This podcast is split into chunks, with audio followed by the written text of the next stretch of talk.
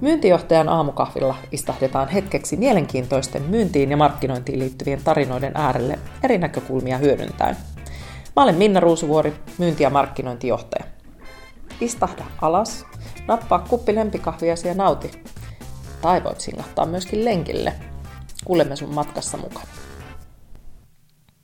Hyvää huomenta ja tervetuloa myyntijohtajan aamukahville. Tähän podcastiin ylikapelimestari Sami Ruusuvuori. Hyvää huomenta. On mahtavaa saada haastateltavaksi näinkin läheltä kuin oman keittiön pöydän äärestä oma aviomies ja päästä juttelemaan johtajuudesta, koska kapelimestaria hyvin usein verrataan yritysjohtajiin tai sieltä haetaan tiettyjä piirteitä. Eli tänään me puhutaan semmoisella aiheella kuin kapelimestari huipputiimin luovaa johtajuutta innolla ja pinnalla. Mitäs tuo otsikko sulle tuo mieleen? Intoa ja pinnaa. Avaatko sitä vähän? No sitähän se varmaan kaikki johtaminen on, että siihen tarvii paljon intoa ja sitten myös sitä pitkää pinnaa. Mutta pinnalla on kapellimestarille toinenkin merkitys, palataan siihen kohta, mutta kerropas kuulijoille, kuka sä oikein olet? Sami Ruusuvuori on Helsingin poliisisoittokunnan ylikapellimestari, eli poliisilla on tällainen yksi edustusorkesteri, 43 soittajan ammattipuhallinorkesteri, joka kiertää konsertoimassa ympäri Suomea. Työn ohessa mä teen orkesterijohdon jatko-opintoja Sibelius-Akatemian DocMus-osastolla. Ja ennen poliisia mä olin töissä puolustusvoimissa, puolustusvoimien varusmesoittokunnan päällikkökapellimestarina ensin pari vuotta, ja koulun penkiltä mä pääsin heti puolustusvoimien ykkösbändiin tasavallan presidentin edustusorkesterin kapellimestariksi, missä mä toimin 6 vuotta, kunhan mä olin siellä. Siinä vaiheessa tuli muun muassa Linnan juhlatkin tutuksi. No joo, siellä tuli oltua 7-8 kertaa. No niin. Nyt kun ollaan aamukahvilla, niin kerropas mitä sulla on kupissa, mitä sä juot, mikä on sun lempikahvi? No kyllä mun lempikahvi on ollut jo hyvin pitkään latte, ehkä joskus aikaisemmin cappuccino, mutta kyllä mä nykyään aina laten tilaan. Ja silläkin tavalla kahvilla mulla näin vanhalla päivillä ollut, se on tullut mulle hyvin tärkeäksi. Muistanpa kuinka 10 vuotta sitten olin riustelemassa ja huomasin aamulla tämän jumalaisen kauniin naisen keittiössä upean kahvikoneen, ja silloin kuulin myyntipuheen, että jos minun kanssa kimppaan lähet, niin saat joka aamu kaffin, cappuccinon tai cafe latte, ihan mitä haluat. Ja siinäpä istut pöydän toisella puolella edelleen. Oli hyvä myyntipuhe, ainut että sen kahvin on saanut kyllä sen jälkeen keittää aina itse lukunottamatta isänpäivää. Näin se naisten kanssa joskus käy, ja myyntijohtaja aamukahvilla saa tässä ehkä ihan oman merkityksensä. Niin kyllä. Hei, jos palataan siihen pinnaan, kerropas mikä on kapellimestarin pinna. No pinnan sen ehkä oikeampi nimi on tahtipuikko, eli se on käytännössä vain käden jatke.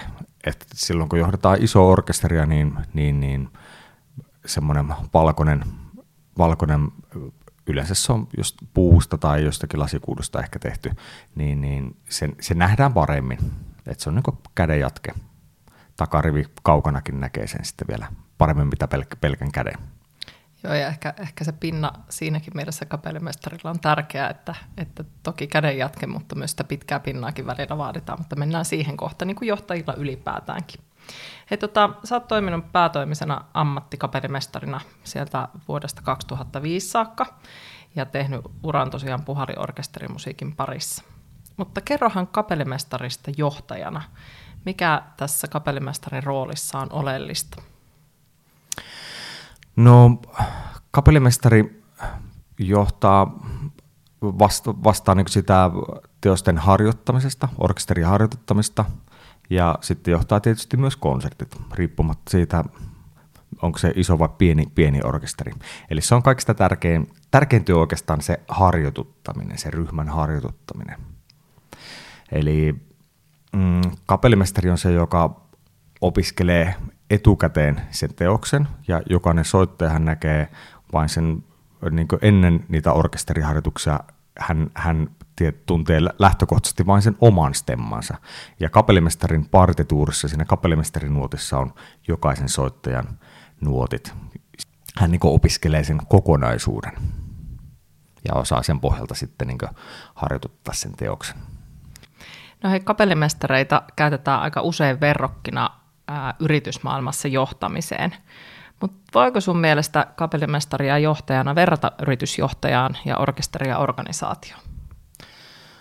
No kyllä, varmaan voi hyvinkin paljon. Kapellimestarin työ on sillä tavalla erilaista verrattuna moneen muuhun työhön, että silloin kun ollaan orkesteri edessä, niin kapellimestarihan on diktaattorin asemassa. Eli sellaista yritysjohtajaa ehkä niin tyypillisesti haluttu. Mutta yleensä ehkä miksi verrataan, niin on se, että kapellimestarin työssä pyritään näyttämään mahdollisimman paljon asioita käsillä ja eleillä siinä harjoitustyöskentelyssä ja puhua mahdollisimman vähän. Ja se, mitä ei pystytä viestiä niillä käsillä ja eleillä, niin siinä vaiheessa, kun pistetään harjoitus poikki, niin sitten ollaan todella tehokkaita, miten se asia sitten viestitään.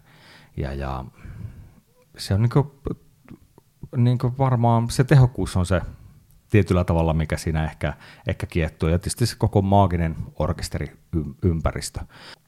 No orkesterihan on niin kuin hyvin hierarkinen kuitenkin, että siellä niin kuin talousasioista päättää tietyt ihmiset, sitten kapellimestari on se taiteellinen johtaja, ja intendentti taas on puolestaan niin kuin yleensä se hallinnollinen johtaja, vastaa siitä henkilöstöhallinnasta. Ja sitten siellä on konserttimestari, joka on taas niin kuin toimii linkkinä soittajien ja kapellimestarin välillä, ja sitten taas on niin kuin, joka soiteryhmällä oma äänenjohtajansa, joka taas sitten niin kuin johtaa sitä. Et ihan samalla tavalla se hierarkia periaatteessa menee niin kuin yrityksessäkin. Voisiko kapellimestaria verrata toimitusjohtajaa? No varmaan joo, mutta ehkä kapellimestari on vielä enemmän niin kuin myös operatiivinen johtaja, koska hän on niin kuin siinä oikeasti koko ajan niin kuin sormet, kädet savessa siinä kaikessa tekemisessä. Ja jos niin kuin mietitään sitä kapellimestarin tehtävää, niin tärkein tehtävä on tietysti valmistautua todella hyvin ja opiskella ne teokset mahdollisimman hyvin, ja niin kuin orkesterin soittajat, ne on kaikki niin kuin todellisia erityisosaajia, ja he osaavat sen oman juttunsa, mutta se kapellimestarin tehtävä on sitten niin kuin opetella se kokonaisuus etukäteen ja valmistautua hyvin, ja sitten saada se niin kuin se oma visionsa siitä vietyä läpi. Ja varmasti niin kuin sieltä orkesterista löytyy, jos on 100-henkinen bändi, niin siellä on 100 erilaista mielipidettä siitä, millä tempolla kappale pitäisi johtaa ja muutenkin siitä tulkinnasta. Mutta ne sopeutuu orkesterissa, niin kuin pitää soitteen sopeutua siihen kapellimestarin sen hetkiseen tulkintaan, eikä kyseenalaistaa sitä. Sen takia siellä orkesterissa on niin kuin yksi johtaja, muuten siitä tulisi ihan mahdotonta huutoäänestystä. Mutta ehkä tietyllä tavalla sille erilainen, että jos miettii vaikka nyt sitä toimitusjohtajaa, niin hän ei välttämättä syvällisesti tunne, esimerkiksi jos nyt verrataan sitä teosta yritystoimintaa, niin syvällisesti tunne jokaisen soittajan sitä stemmaa, vaan hän katsoo enemmän kokonaisuutta. Orkesterijohtajana tai kapellimestarilla on aika syvällinenkin vastuu siitä teoksesta, että tietyllä tavalla pitää olla aika syvällä jokaisen soittajan stemmassa kuitenkin vähän ehkä eri tavalla kuin taas yritysmaailmassa, jossa katsotaan kokonaisuutta. Joo, kyllä se näin on, että siinä musiikissa pitää olla syvällä, mutta sitten toisaalta enhän mä esimerkiksi saa varmaan edes ääntä klarinetista, että en mä osaa soittaa mitään niitä stemmoja lähtökohtaisesti. Että jokaisella kapellimestarilla on yksi tai ehkä maksimissaan muutama soitin, mitä osaa soittaa, mutta sitten puhutaankin siitä, että mitä sieltä halutaan sitä soittimesta ulos. Mutta jos sitten miettii sitä kapellimestarin toimintaa, mikä usein näkyy yleisölle ja ulospäin, niin se on se konserttihetki. kun siellä ollaan niin kuin hyvin diktaattorimaisesti viedään sitä biisiä eteenpäin, ja orkesterihan toimii jokaisen niin kuin ikään kuin kädennoston vaatimalla tavalla, mutta siellä tapahtuu paljon taustalla, mikä ei näykään ulospäin. Niin kerro vähän siitä, eli tavallaan siitä arkipäivän johtamisesta ja harjoituttamisesta. Ja... No joo, se konsertti on tietysti vaan niin kuin jäävuoren huippu, että se suurin työ tehdään 99,9% ennen sitä. No tietysti riippuu siitä, että no voi lähteä hyvinkin kaukaa, että tietysti jos tuommoista konserttia, jos lähdetään valmistelemaan, niin ensin tietysti mietitään, että missä se konsertti on ja mikä siellä on, mitä siellä esitettäisiin, ketä pyydetään solistiksi ja tilataan nuotit ja mahdolliset sovitukset, jos ei ole jotakin laulun säestystä esimerkiksi olemassa. Ja sitten soittajat rupeaa harjoittelemaan omia stemmojansa ja kapellimestari rupeaa tutustumaan siihen. Kapellimestarilla on partituuri, missä on jokaisen soittajan nuottirvi ja hän opiskelee sen. Ne tekee sitä fraasianalyysiä ja sointuanalyysiä, muotoanalyysiä, miettii minkä mittaisia ääniä siinä olisi, millä tempolla, minkälaisia sävyjä ja niin päin pois. Ja pikkuhiljaa se rupeaa soimaan kapellimestarin päässä. Ja ihan niin kuin, no, niin kuin kuuntelisi radiosta, mutta se soi vaan niin kuin omassa päässä. Ja sitten kun alkaa harjoitukset, niin se harjoitusperiodihan on orkesterissa todella tiivis. Eli se valmistelu tapahtuu tosiaankin kaikki ennen sitä. Yleensä on vain 3-4 yhteisharjoitusta. Eli se kapellimestarilla pitää olla tosi vahva käsitys siitä, mitä hän oikein haluaa. Ja soittajat on taas puolestaan valmistautunut niihin omiin että he osaa omat stemmansa. Ja se, mistä varmaan yritysmaailmassa olisi paljon opittavaa, on se tehokkuus, millä niissä harjoituksissa just toimitaan. Että siellä on kaikki ajoissa, kuka ei räplää puhelinta. Kuka ei tule myöhässä. Niin. Mm. Ja itse teen esimerkiksi ihan niin kuin minuuttiaikataulun aina siitä, että minkä verran mitäkin biisiä harjoitellaan. Se aikataulun mä jaan sen etukäteen. No, tauot on kaikilla tiedossa jo etukäteen. Ne on niin kuin NS-lakisääteiset.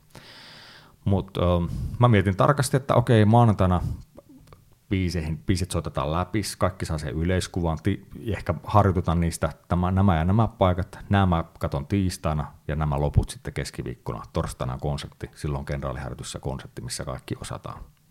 Et se on niin hyvin, hyvin suunnitelmallista ja tehokasta.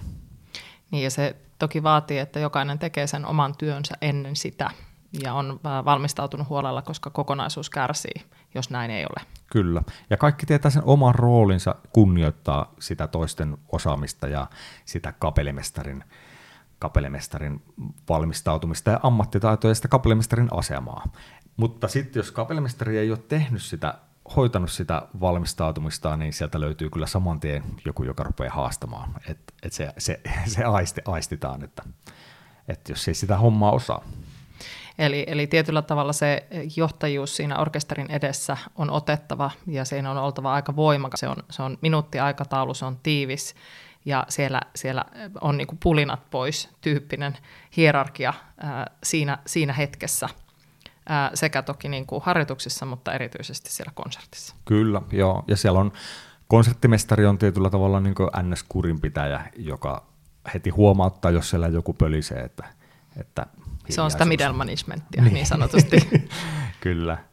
Tietysti silläkin tavalla se nyt ero, jos ajatellaan jotakin yrityspalaveria, jos sitä vertaa tuommoiseen orkesteriharjoitukseen ja siihen vaikka toimitusjohtajaan, että yhdellä kädenliikkeellä, siinä vaiheessa kun ruvetaan soittamaan, niin yhdellä kädenliikkeellä, yhdellä eleellä kapellimestari antaa kappaleen tempon, antaa siitä osviitan, millä voimakkuudella, kuinka kovaa soitetaan, millä sävyllä ja vaikka sun mitä. Ja tietysti kaikki eleet, koko olemus niin tukee sitä ja mitä sinne nuotteihin on kirjoitettu myös. Miten soittajat opiskelee sitä ikään kuin kapellimestarin roolia, koska sehän ei tule itsestään myöskään, vaan onko se vaan niin kuin pitkällisen orkesterissa soittamisen tulos, että siellä opiskeluaikoina jo on soitettu ja opeteltu kaikki ne eri ikään kuin kädenliikkeiden merkitykset, koska sehän täytyy olla interaktiivista. No joo, se on niin oikeastaan lähestulkoon ainoastaan se on niin kuin kokemuksen tulosta, että lapsesta saakka on soitettu orkesterissa ja on niin kuin katsottu sitä. Et mä olen sitä hämmästellytkin, että miksei sitä opeteta. Et mun mielestä kaikille pitäisi kuulua, kaikille ammattiopiskelijoille pitäisi kuulua ehdottomasti pakollisena niin kuin edes yksi kurssi orkesterijohtamista, koska sitten sä osaisit myös lukea sitä kapellimestarin lyöntiä ja eleitä vielä paremmin ja vielä niin kuin syvällisemmin. Et nyt se on niin kuin hyvin paljon niin kuin sellaista luonnonomaista, että intuitiivista. Tätä voisi ehkä verrata yritysmaailmaan siinä mielessä, että puhutaan paljon myös nykyään alaistaidoista, että ymmärtäisi sitä, että miksi johtajat tekevät niin kuin tekevät ja toimivat, ja sehän on interaktiivista, eli osa siitä johtajuudesta tulee myös siitä, kuinka se henkilöstö sen ottaa vastaan. Tässä on ihan analogia siihen, että olisi hyvä jokaisen opiskella sitä johtamista myös yritysmaailmassa, ainakin hituisen verran. No se on juuri näin, että Puolustusvoimissa, silloin kun olin siellä töissä, niin siellä on niin kuin paljon apulaiskapellimestareita, ja muistan, että oikeastaan varmaan aina, kun sieltä on tullut porukkaa apulaiskapellimestarikurssilta, niin ne on sanonut ensimmäisenä, kun ollaan nähty, että hän ei olisi ikinä kuvitellut, että se työ on noin vaikeaa. Mm. Sehän on, kun teilläkin on bändissä 43 soittajaa, että siitä voi jokainen kuvitella, kun nostaa käden ylös, että saako 43 ihmistä hiljentymään nostamaan soittimen huulille ja tekemään juuri sillä tavalla kuin haluaa. Ei ole helppo juttu. On siinä omat haasteensa. No mutta se näyttää helpolta. Oikeastaan haluaisin seuraavaksi kysyäkin, että kun kapellimestari seisoo joukkonsa edessä ja on siellä konsertissa, niin tyypillisesti hän kapellimestari on myös se, joka saa suurimmat kiitokset tai sitten pahimmat haukut siitä konsertista. Niin kerro vähän, että minkälainen suhde onnistumiseen sillä kapellilla on versus orkesteri. Miten orkesteri ikään kuin ottaa sen, että se kapellimestari on se, jota taputellaan olalle sen konsertin jälkeen, tai sitten tosiaan haukutaan, jos konsertti on mennyt täysin pieleen. Miten he kokevat sen tilanteen? Niin siis, että miten soittajat kokevat? Niin, kyllä, orkesteri. No ehkä siihen on niinku varmaan aikojen saatossa totuttu, mutta kyllähän niinku se on suurimmassa osaksi niinku median niinku tämmöinen niinku luomaa illuusiota, että se kapellimestari antaa vaan enemmän kasvot orkesterille. Totta kai se on niinku suuressa roolissa, että se saa, kapellimestarin pitää saada orkesterista se 120% irti. Ja onnistuuko se siinä, niin se on sitten tietysti aina niin kuin se kysymys, tai että minkälaisen tulkinnan hän nyt sitten tekee siitä teoksestaan. Mutta ne on myös hyvin paljon tietysti mielipideasioita. Että jos joku musiikkikriitikko ei ole tykännytkään jostakin temposta tai sanotaan tulkinnasta, niin yleensä se menee kapellimestarin piikkiin eikä soittajien. Niin kuin pitää mennäkin, koska soittajat on soittanut sillä tulkinnalla, mitä kapellimestari on johtanut. Mä olisinkin kysynyt sitä, että voiko huono orkesteri loistaa hyvän kapellimestarin käsissä, tai hyvä orkesteri taantua huonon johtamisen seurauksena? No molemmat on varmasti juuri noin, että jos se kapellimestari ei ole niin kuin energinen ja ei ole tehnyt sitä valmistavaa työtä tarpeeksi hyvin, tekee työnsä huonosti, niin pikkuhiljaa se orkesteri rupeaa kuulostamaan huonommalta ja huonommalta. Niin ja sitten ehkä jos on tasoltaan huono orkesteri, tai ei huono, mutta ehkä tämmöinen niin kuin ei niin ammattimainen orkesteri, niin silloin myöskin kappaleiden tason pitää olla ikään kuin sen orkesterin tasolla, eikö näin? Joo, se on juuri sitä ylikapellimestarin taiteellisen johtajan niin kuin työsarkaa, että mietitään niin kuin pitkällä ajanjaksolla niitä teoksia, ja et se on niin kuin tarpeeksi haastavaa, ja sitten kuitenkin, ettei nyt mennä koko ajan niin kuin siellä ylätasolla, että päästään niin kuin nauttimaan myös niistä onnistumisen kokemuksista, ettei kaikki ole niin älyttömän vaikeaa. Mutta myös miettimään sitä, että jos nyt on vaikka orkesterilla olisi jotain rytmisiä haasteita, niin sitten otetaan semmoista ohjelmistoon, että se taas sitten niin kuin vie sitä osa-aluetta orkesterissa eteenpäin. No, mites kapellimestari sitten valmistautuu? Jos mennään vähän kulissien taakse, niin siinä vaiheessa, kun se harjoitusperiodi on alkamassa, niin kerro vähän tarkemmin siitä valmistautumisvaiheesta, koska tämä on mun mielestä siinä mielessä mielenkiintoista, että jos mietitään yritysmaailman johtajia, että miten he valmistautuu erilaisiin tilanteisiin, niin miten paljon sieltä löytyy analogiaa? No, niin kuin jo tuossa sanoinkin, niin tietysti tutustutaan ja opetellaan sitä partituuria, mikä yleensä saattaa olla useita satojakin niin kuin paksu kirja, ja siellä on siis jokaisen soittajan oma rivi. Sitä luetaan vertikaalisesti ja horisontaalisesti hyvinkin niin kuin hitaasti. Käytännössä tutkitaan kaikki detaljit sieltä, ja sitten se rupeaa soimaan pikkuhiljaa päässä se oma versio, tai se ylipäänsä se kokonaisuus. Ja sitten ruvetaan miettimään, että no, että jos tässä soitettaisiin vaikka vähän lyhyempiä ääniä, miltä se kuulostaisi, jos nuo trumpetit soittaisiin tässä vähän isommin ja käyrätorvit vähän vähemmän, mikä se sointikuva olisi. Ja sillä tavalla valmistaudutaan siihen mahdollisimman hyvin. Sitten myös tutustutaan säveltäjän muuhun tuotantoon, että löytyy niinku se kokonaiskuva mahdollisesti siitä, että minkälaista musiikkia hän on muuten säveltänyt. Historiaa ehkä luetaan, jos on vähän vanhempia teoksia, mitä silloin on tapahtunut siihen aikaan vaikka jossain Viinissä. Se avaa sitä sävellystä varmaankin vähän enemmän. Sitten jos taas on uutta musiikkia, niin itse ainakin pyrin mahdollisimman paljon keskustelemaan säveltäjän kanssa, jotka on elossa. Ja kutsun heitä harjoituksiin ja kuuntelemaan ja antamaan feedbackia ja kertomaan, mitä hän toivoisi siltä teokselta. Ja ehkä lähetään jotain harjoitusnauhaa ja niin päin pois. Eli kapellimestari on ikään kuin sen säveltäjän tulkki. Joo, juurikin näin. Säveltäjän asiana ja okay. Semmoistakin on käytetty. Noniin. No, mitäs kaikkea muuta siinä täytyy ottaa huomioon, jos nyt mietitään, että sitä partituuria opiskellaan siis todella niin kuin hyvän aikaa, jotta se soi päässä ja ikään kuin siinä ollaan sisällä. Yritysmaailmassahan harvoin ehkä kuitenkaan, niin se maailma on aika erilainen siinä mielessä, että kuitenkin orkesterissa jokainen teos on se, mihin pitää päästä aika syvälle, ja yritysmaailmassa se on, siellähän ei biisit vaihdu niin sanotusti.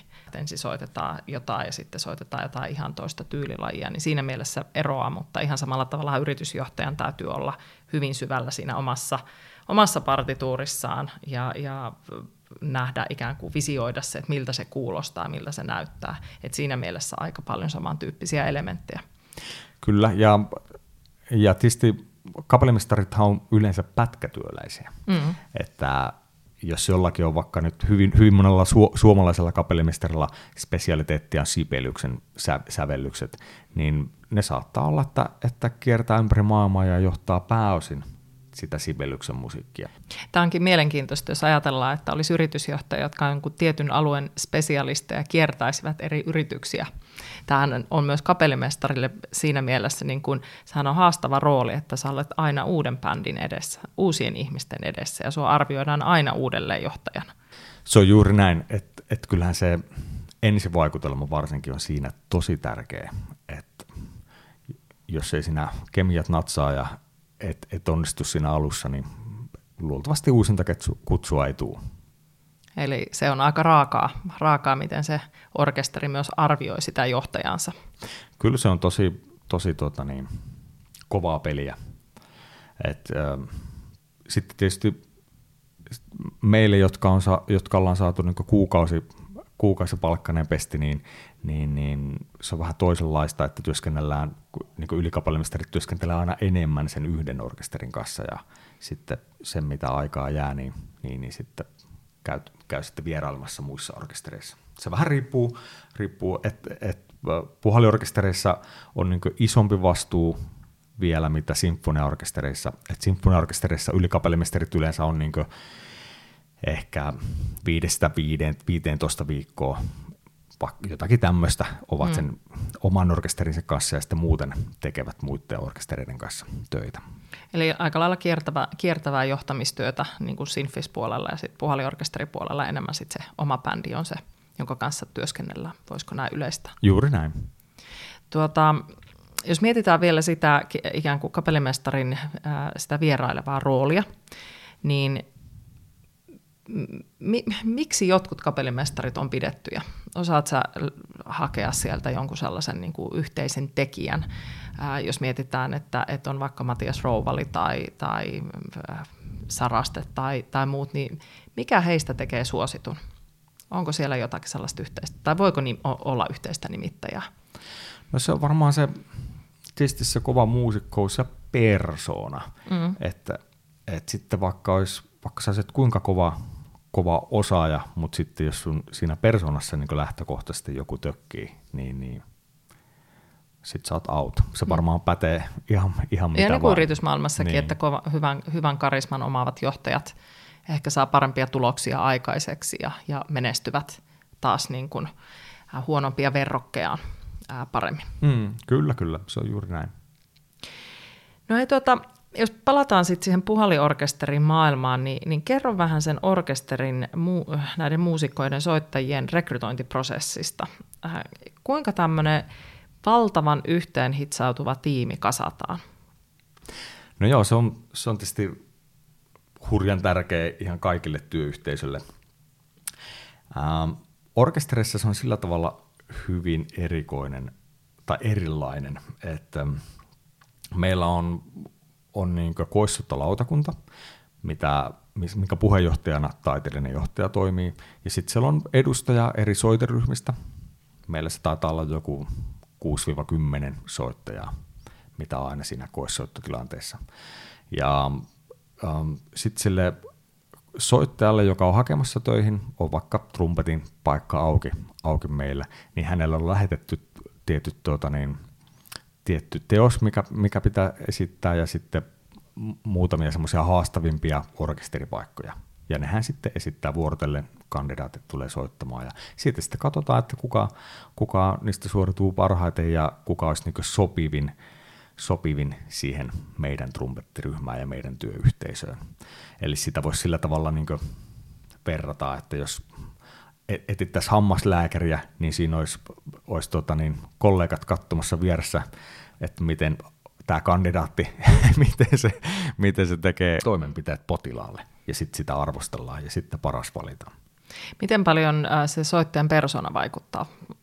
Onko teillä ikään kuin, jos mietitään taas niin kuin rekrytointiprosessia yrityksessä, niin toki osaaminen on yksi asia, joka on tietyllä tavalla vähän ehkä eri lailla todennettavissa kuin muusikolla, koska siinä harvemmin ehkä tällaisia näytebiisejä soitetaan, toki saattaa tehdä tehtäviä ja käydään tietysti niin kuin soveltuvuustesteissä, mutta miten sitä niin kuin persoonaa katsotaan vai katsotaanko? No aikaisemmin ei katsottu juuri ollenkaan niin orkestereissa, että saattoi olla, että ne koessoitot niin tehtiin sermin takaa. Haluttiin, ettei kukaan pääse niin vaikuttamaan siihen, että siellä nyt on joku kaveri tai joku tuttu tyyppi. Että se oli kaikille mahdollisimman neutraali se tilanne. Mutta mä ajattelen sen itse päinvastoin, että ihan niin kaikissa työyhteisössä niin se, minkälainen tyyppi se on, hyvä tyyppi, tuo hurjan paljon positiivisia asioita, ja sitten se yksittäinen tyyppi, joka ei sovi siihen työyhteisöön, niin se onnistuu sen pahimmillaan myrkyttämään tosi pahasti. Eli meillä on aina haastattelu myös. Eli molemmat vaikuttavat, kyllä, ja se katsotaan niin kuin kokonaisuutena. Joo. Miten paljon tällaisia ikään kuin sokkotestejä niin sanotusti, tai miksi niitä sitten haluaa kutsua, tämmöisiä koesoittoja, niin vieläkö niitä pidetään sinfispuolella tai muissa orkestereissa? No se on hyvin yleistä, että esimerkiksi 2 ensimmäistä kierrosta pidetään niin kuin sermin takaa, ja sitten se viimeinen kierros vasta, missä on vaikka 3 tai 4 tai 2 soittajaa, niin se on sitten sillä, että kaikki näkee ne. Ja silloin myöskin katsotaan sitä persoonaa. Joo, ja sekin on jännä, mitä meillä ei jotenkin ole kauheasti, tai mistä on tavallaan syntynyt vähän ongelmia, on se, että kaupunginorkestereissa tai sinfoniaorkesterista ympäri maailman, kun tulee ympäri maailmaa niitä hakijoita, kandidaatteja, niin tietysti onhan se niin kuin ihan erilaista, että jos tulee joku kiinalainen soittaja tai toinen tulee jostain Argentiinasta ja kolmas taas Kanadasta, että sä istut niiden keskellä ja jokainen tuo sen oman kulttuurin siihen. Et ne on tavallaan tullut niin kuin lisähaasteita, eikä välttämättä osata ehkä sitä, ei suomen kieltä, mutta ei välttämättä myöskään englantia kauhean hyvin. Miten paljon muusikko tuo sitä omaa kansallista kulttuuriaan tai kansallista identiteettiä mukanaan, kun hän tulee siihen työyhteisöön? Miten sä näet, että miten paljon se vaikuttaa? Kuuluuko se soittamisessa tai tietysti toiminnassa nyt ylipäätään jokainen tuo oman niin kuin historiansa mukanaan niin Suomesta kuin ulkomailta, mutta miten se vaikuttaa siihen muuhun orkesteriin, jos nyt ajatellaan, että on tämmöinen kuvaamasi tilanne, että on Kanadasta ja on Argentiinasta ja on vaikka Kiinasta? No aikaisemmin vielä niin kuin vaikka sanotaan 50 vuotta sitten, niin pystyi hyvin vahvasti kuulemaan että Venäjällä on tämmöinen soittotraditio, tämä on venäläinen orkesteri, tämä on ranskalainen orkesteri, tämä on amerikkalainen orkesteri, mutta nyt maailma on pienentynyt niin paljon, ihmiset on käynyt opiskelemassa siellä sun täällä ja on mestarikursseja ja muuta, että kaikki rupeaa kuulostumaan, tai se soittoihane on enemmän tai vähemmän kaikilla sama, että sitä ei ole semmoisia niin kuin lähtökohtaisesti ei ole eroavuisuuksia, ja tavallaan sitähän siinä haetaan just, että haetaan sitä soittajaa, joka sopisi just meidän orkesteriin. Mm. Että tavallaan se ei ole yleensä se haaste. Mutta kyllähän parhaimmillaan niinku, tietysti niinku siihen työyhteisöön, kun tulee toisesta kulttuurista, niin tuodaan tosi paljon positiivisia asioita. Mm. Et meillä esimerkiksi on japanilainen baritonin soittaja, Ajako. Hän on tullut pelkkää positiivista esimerkiksi ohjelmiston tuntemusta Japanista, että mitä voidaan soittaa sieltä ja semmoista positiivista, hyvää fiilistä, mitä nyt japanilaisilta on muutenkin. Että. Mm.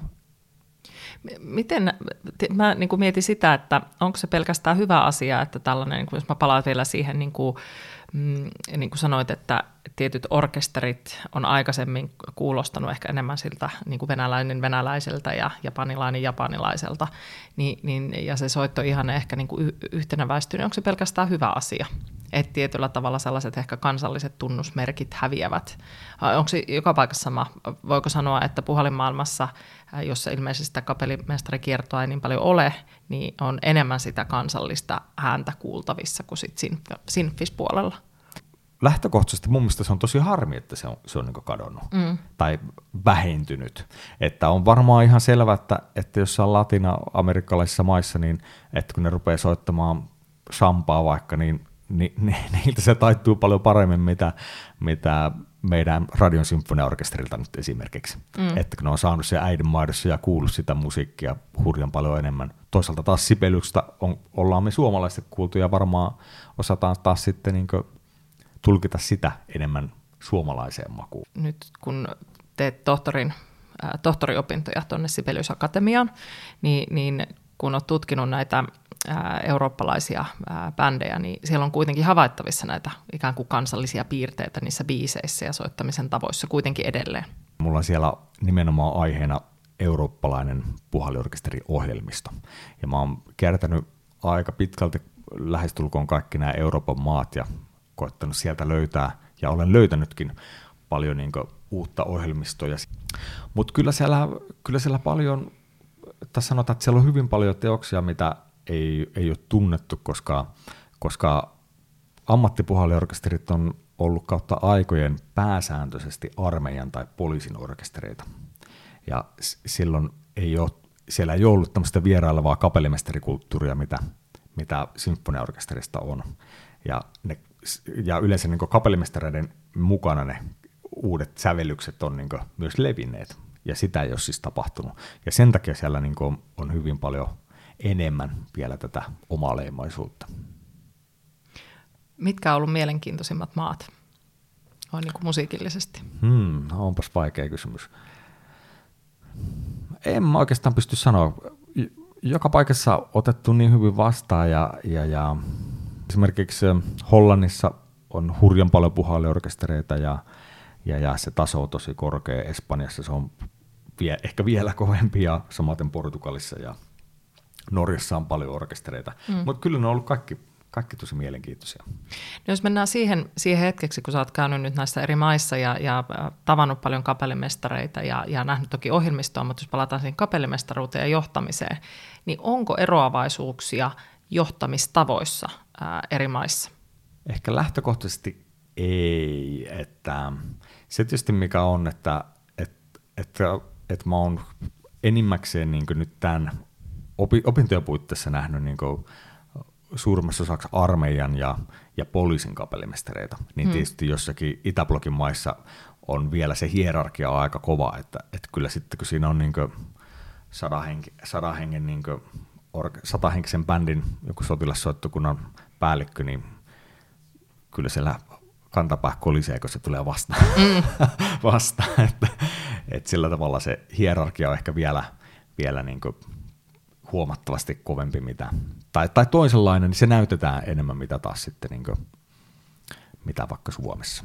Onko Suomessa, jos ajatellaan, niin maailma muuttunut siinä mielessä vähän niin kuin johtamisessakin, että johtajathan ovat ehkä tulleet yritysmaailmassa jalustoilta alas ja puhutaan palvelevasta johtajuudesta siitä, että johtajan tehtävänä on auttaa organisaatiota ja niitä ihmisiä menestymään ja ollaan paljon lähempänä ihmistä ja ehkä tietyllä tavalla jopa kaverillisempia kuin ehkä jos mennään 20 tai jopa 50 vuotta taaksepäin, niin näkyykö se kapellimestarimaailmassa myöskin, että kapellimestari ei ole enää siellä korokkeella seisova suuri johtaja, vaan hän on myös osa työyhteisöä ja hänen tehtävänään on saada se orkesteri myös loistamaan. Näkyykö se niin kuin tavallaan siellä henkilöstöjohtamisnäkökulmasta tai semmoisessa arjessa sen orkesterin kanssa noin niin kuin muuten?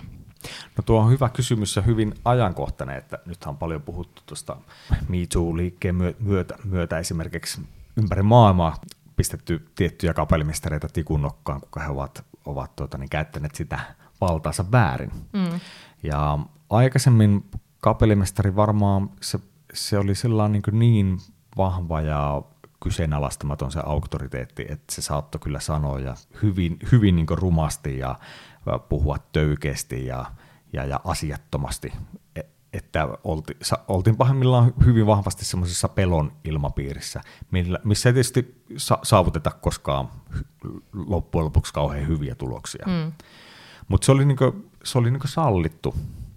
Et se on tässä viime vuosina muuttunut hyvin radikaalisti positiiviseen suuntaan. Eli ihan samat ilmiöt kuin niin kuin yritysmaailmassakin. Kyllä. Johtajuuteen liittyen. Joo. Et ehkä johtajalta vaaditaan myös enemmän inhimillisyyttä ja sitä, että saa ihmisistä parhaan irti tämmöisellä niin kuin inhimillisellä otteella. Ja ehkä se sama, mitä tässä pari podcastia taaksepäin puhuttiin psykologisesta turvallisuudesta, niin se toimii myös niin kuin orkesterimaailmassa. Että ihmisillä on hyvä olla, kun he soittavat. No just näin, että totta kai kaikki arvostaa sitä, että vaaditaan, kunhan se tehdään asiallisesti. Ja se on tietysti niin myös pakko niin kaikkien hyväksyä, että kyllähän me ollaan niin erilaisessa vaiheessa sen työuran aikana, että no aika harvassa ne soittajat ja ihmiset, joilla ei tulisi mitään remppaa niin fysiikassa, mikä sitten pahimmoiltaan saattaa todella paljon vaikuttaa siellä uran loppupuolella olevaa soittajaa. Ei ehkä saakaan, ei ole enää samalla tavalla varma soittaja, että saattaa olla siinä jotakin äänen tuottamisessa haasteita. Ja siitä tulee äkkiä todella niin kuin psyykkinen painajainen hänelle. Että onhan se, se on sillä on vaikea, raadollista se muusikon ura tai työ, että siellä on kapellimestari vaatimassa sulla koko siinä työyhteisön ympäröimänä tiettyjä asioita, jos et sä pystykään niitä toteuttamaan. Ja sä vielä tiedät, että no se nyt johtuu siitä jostakin, että mulla lihas nykii tähän suuntaan tai mikä se ikinä sitten oiskaan. Ja sitten on suuria paineita kollegojen suunnasta ja siinä konserttitilanteessa vielä, kun tulee jännitystä kehiin. Ja sitten pahimmokseen seuraavan päivän Hesari haukkuu sut lyttyyn, että hän epäonnistui tässä soolossa. Niin, eli siellä nostetaan myöskin niitä muusikoita pahimmillaan. Kriitikot nostaa tikun nokkaan. Kyllä, joo.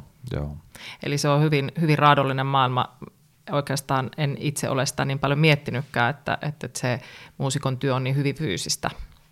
Sitä mennään vähän niin kuin kehdosta hautaan, se on osa identiteettiä ja hyvin, hyvin useaan siihen lapsesta asti kasvanut. Ja sitten kun sä et enää pystykään performoimaan, mikä on ehkä erilaista kuin taas yritysmaailmassa, kun se on aivotyötä hyvin pitkälti, niin se voi olla niin kuin hyvinkin vaikea. Ja miten kapellimestari tämmöisissä tilanteissa? Miten pitkälle pitää ymmärtää ja antaa mahdollisuuksia?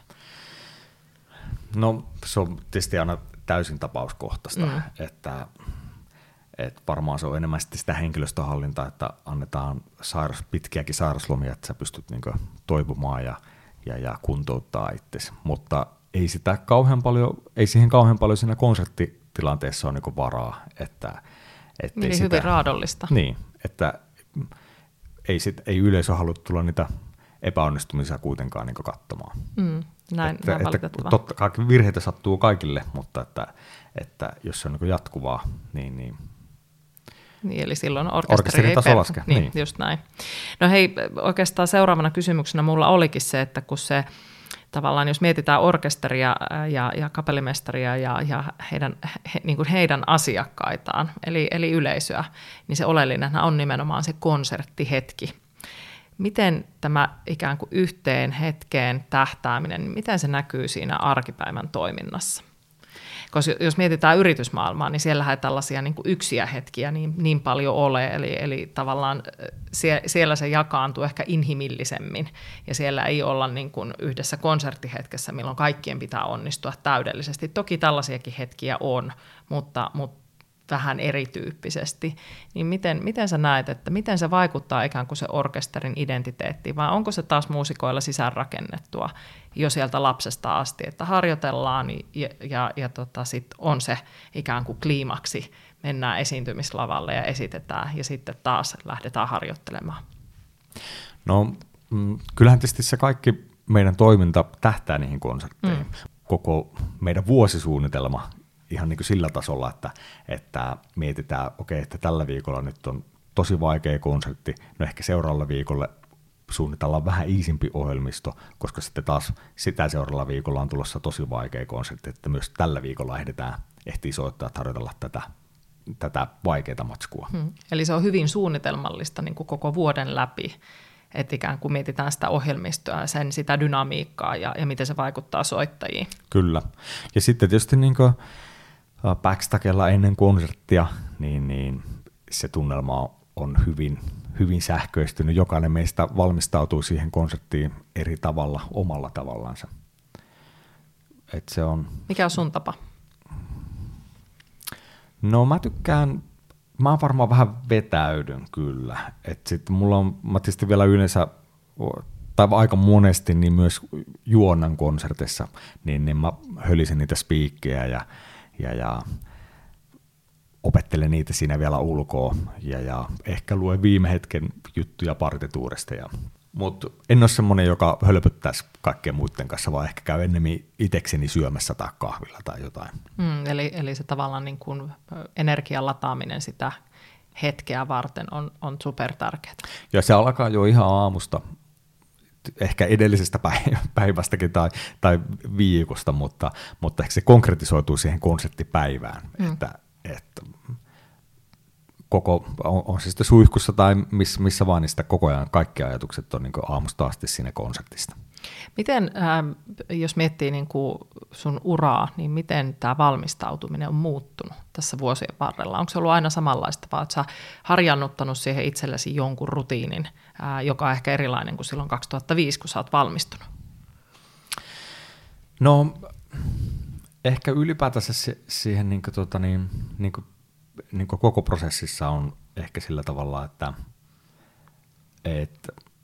valmistautuu entistä paremmin, ymmärtää sen merkityksen, mutta sitten toisaalta myös tietää sen, että kaikista selviää, kunhan vaan tekee sen duunin, ettei tavallaan säikähä mistään. Mutta tärkeää on se hyvä valmistautuminen, niin silloin pärjää missä vain. No, miten sitten siinä konserttitilanteessa, niin tuleeko siellä yllätyksiä? No varmaan ei ole semmoista konserttia, missä ei tulisi yllätyksiä. että on se, jos vaikka joku solisti, meillä on laulusolisti tai kuka tahansa instrumentaalisolisti, hän tekeekin jotakin erilaista, mitä harjoituksissa, siihen pitää heti reagoida, tai joku orkesterin soittaja, tai no on se ihan mikä vaan, ei, se mene ikinä niin kuin sen kaavan mukaan, mitä on suunnitellut. Ja sitten pitää saada näyttämään siltä, että se menee sen kaavan mukaan, mitä on suunniteltu. Niin, kyllä.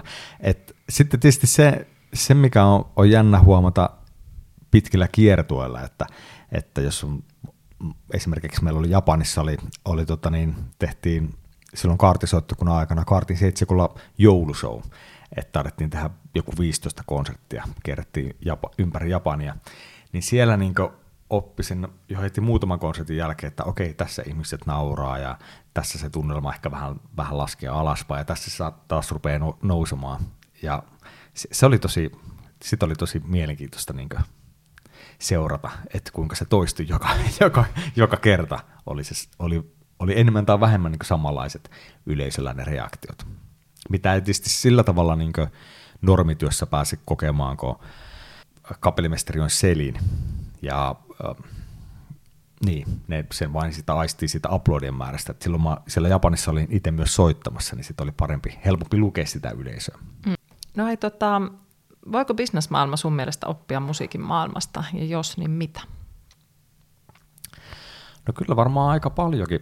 Että, tietysti sitä tietyllä tavalla sitä tehokkuutta ja sitä kaikkien niin kuin eri osapuolten hyvää valmistautumista, sitä toisen aseman kunnioittamista. Et se on niin kuin, orkesteri on todella tehokas ja huippuosaajia, erikoisosaajia. Sitten varmaan myös se, miten soittajat niin kuin lukee koko ajan sitä tilannetta, jos sitä vertaa vaikka palaverin tuommoista orkesteriharjoitusta tai konserttia, että joku klarinetisti kuulee vieressä, että huilisti soittaa noin, se pitää hyvin nopeasti blokata ja ehkä soittaa samanmittaisia ääniä, tai jos se soittaa vähän kovempaa, niin ehkä hänen pitää soittaa kanssa kovempaa tai hiljempaa. Myös viritykselliset asiat on niin kuin tosi tärkeitä, että ei ole olemassa niin kuin oikeeta, vaan täytyy koko ajan kuunnella muita ja sopeuttaa se oma toiminta siihen. Joo, ja sehän on mielenkiintoista, jos nyt verrataan siihen yritysmaailmaan, niin tulee heti pari asiaa mieleen, eli se, että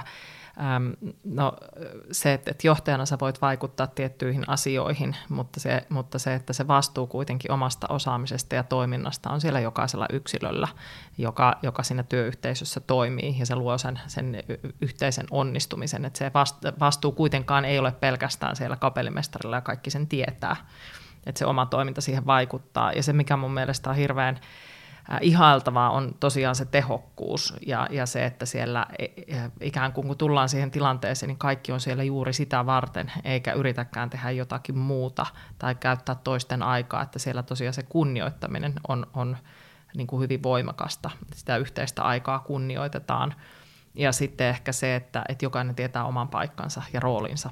Ja nämä asiat ei aina olekaan niin selviä tuossa yritysmaailmassa. Meidän orkesterin niin työyhteisönä on hyvä ottaa oppia muualta myös.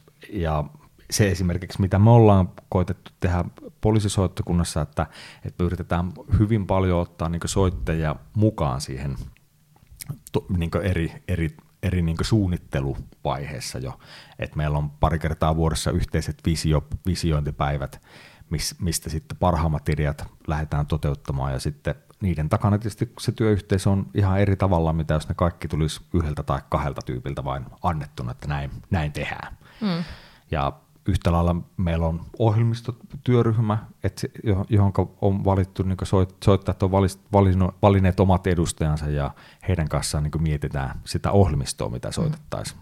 Että taas niin soittaja pääsee niin vaikuttamaan siihen, mitä tehdään. Eli hyvin semmoista modernia, osallistavaa johtamista siinäkin mielessä. Kyllä, joo. Onko se näkynyt siinä orkesterisitoutumisessa, kun sä oot kuitenkin tuossa roolissa nyt pitkään ollut, niin näyttäytyykö se sulle, niin kun, että ikään kuin orkesteri on ottanut sen positiivisesti? Kyllä se mun mielestä näkyy tosi, tosi vahvasti, ja siellä niin oikein halutaan ja odotetaan niitä visiointipäiviä ja toivotaan, että niitä on. Jos ne jostain syystä ei olisi mahtunut johonkin kuukauteen, niin kyllä niitä ruvetaan pyytämään. Et se on mun mielestä tosi hyvä. Hyvä niin. No hei, vielä tähän loppuun, niin soiko orkesteri eri tavalla eri kapellin käsissä? Kyllä se soi.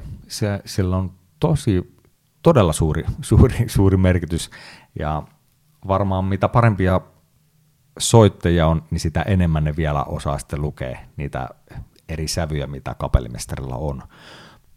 Mä tuossa 20 vuotta sitten, silloin kun vielä opiskelin Sipiksessä, niin Sibelius-Akatemiassa, niin mä opintojen ohessa työskentelin Lahden kaupunginorkesterissa, ja silloin siellä oli Osmo Vänskä oli ylikapellimestarina. Ja pääsin vuoden ajan seuraamaan Osmon työskentelyä ja keskustelemaan hänen kanssaan eri asioista, mitä hän orkesterin johtamisesta näkee. Mutta sitten mä olin pari vuotta myöhemmin olin Osmon assistenttina, kun hän tuli johtamaan Sibelius-Akatemiaa. Ja sitten mä kuuntelin siellä, kun hän johti orkesteria, ja ei mennytkö varmaan 15 minuuttia ja se soundi muuttui ihan täysin, niin se rupesi kuulostamaan ihan samalta, mitä Lahden kaupunginorkesteri. Et Osmolla oli niin vahva visio siitä että mitä hän halusi siltä soundikuvalta, ja sitten orkesteri aisti sen hänen eleistään ja siitä kokonaiskuvasta, että se oli hämmästyttävä kokemus. No voisitko antaa jonkun vinkin, jonka kuulijat voisivat nyt käydä kuuntelemassa esimerkiksi Sibeliusta vähän eri johdettuna, että kuulostaako se miten erilaiselta? No mä itse tykkään, ehkä mun lemppariversio on Paavo Pärilundin johtamat, missä hän itse asiassa Euroopan kamariorkesteria johtaa. Ne on mun mielestä ehkä ne kaikista timangimmat levytykset. Eli nyt jos käy vaikka kuuntelemassa Spotifysta Sibeliusta eri tavalla johdettuna, niin kuulee sen ikään kuin kapellimestarin vaikutteen siihen kyseiseen samaan teokseen. No kyllä, kyllä mä väittäisin näin. Täytyy ehkä vähän, tietysti mitä paremmin sen teoksen osaa ja tuntee, niin sitä enemmän sieltä pystyy niin sitten kuulla niitä detaljeita ja sitten ehkä huomaa paremmin sen eron. Että jos eka kertaa kuuntelee Sibeliuksen ensimmäisen symfonian, niin ei ehkä huomaa siinä mitään eroa, kun se tulee jonkun toisen johtamana. Mutta Finlandiasta ehkä saattaisi kuullakin.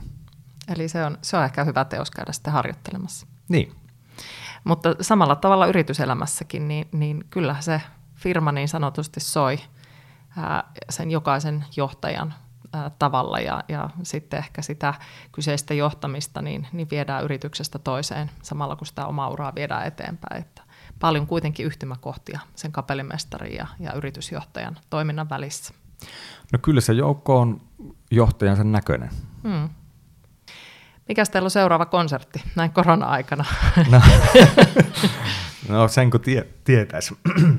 Mehän ollaan nyt tässä korona-aikana, meillä on pienellä porukalla, me ollaan tehty lasten tämmöisiä valistusvideoita, mitkä on ollut tosi suosittuja. Niitä on katsottu jo pitkälti yli 200 000 kertaa. Ne löytyy poliisisoittokunnan nettisivulta kaikki 7 jaksoa. Mutta meillä on tarkoituksena nyt kesäkuussa palata niin kuin normirutiineihin, ja toivottavasti niihin myös päästään. Että itse asiassa ensimmäinen työjuttu, mikä meillä on, niin on joululevyn tekeminen. Et meillä on sitten, kun palataan kesälomilta, niin sitten ruvetaan äänittämään uutta joululevyä. Siellä meillä on solisteina soprano Helena Juntunen ja tenori Mika Pohjonen, eli Suomen ihan ykköslaulajat. Ja on varmasti mukava päästä tekemään nyt sitä yhteistä työtä, vaikka hienoja videoita lapsille on ollutkin, niin se on kuitenkin ollut pienryhmätoimintaa, ja se on aika erilaista kuin taas ison orkesterin johtaminen ja liidaaminen. Kyllä me odotetaan kaikki kuuta nousevaa, että päästään taas musisoimaan yhdessä. Tervetuloa myös meidän konsertteihin, jahka niitä sitten pystytään syksyllä jo toivottavasti pitämään. Jes, meillä alkaa kahvikuppi olla tyhjänä, ja kiitän lämpimästi tästä haastattelusta. Oli ilo. Kiitos samoin. Kiitos kun kuuntelit. Ilo oli mun puolella. Palautetta saa heittää myyntijohtajan aamukahvilla @ gmail.com. Kuulemisiin!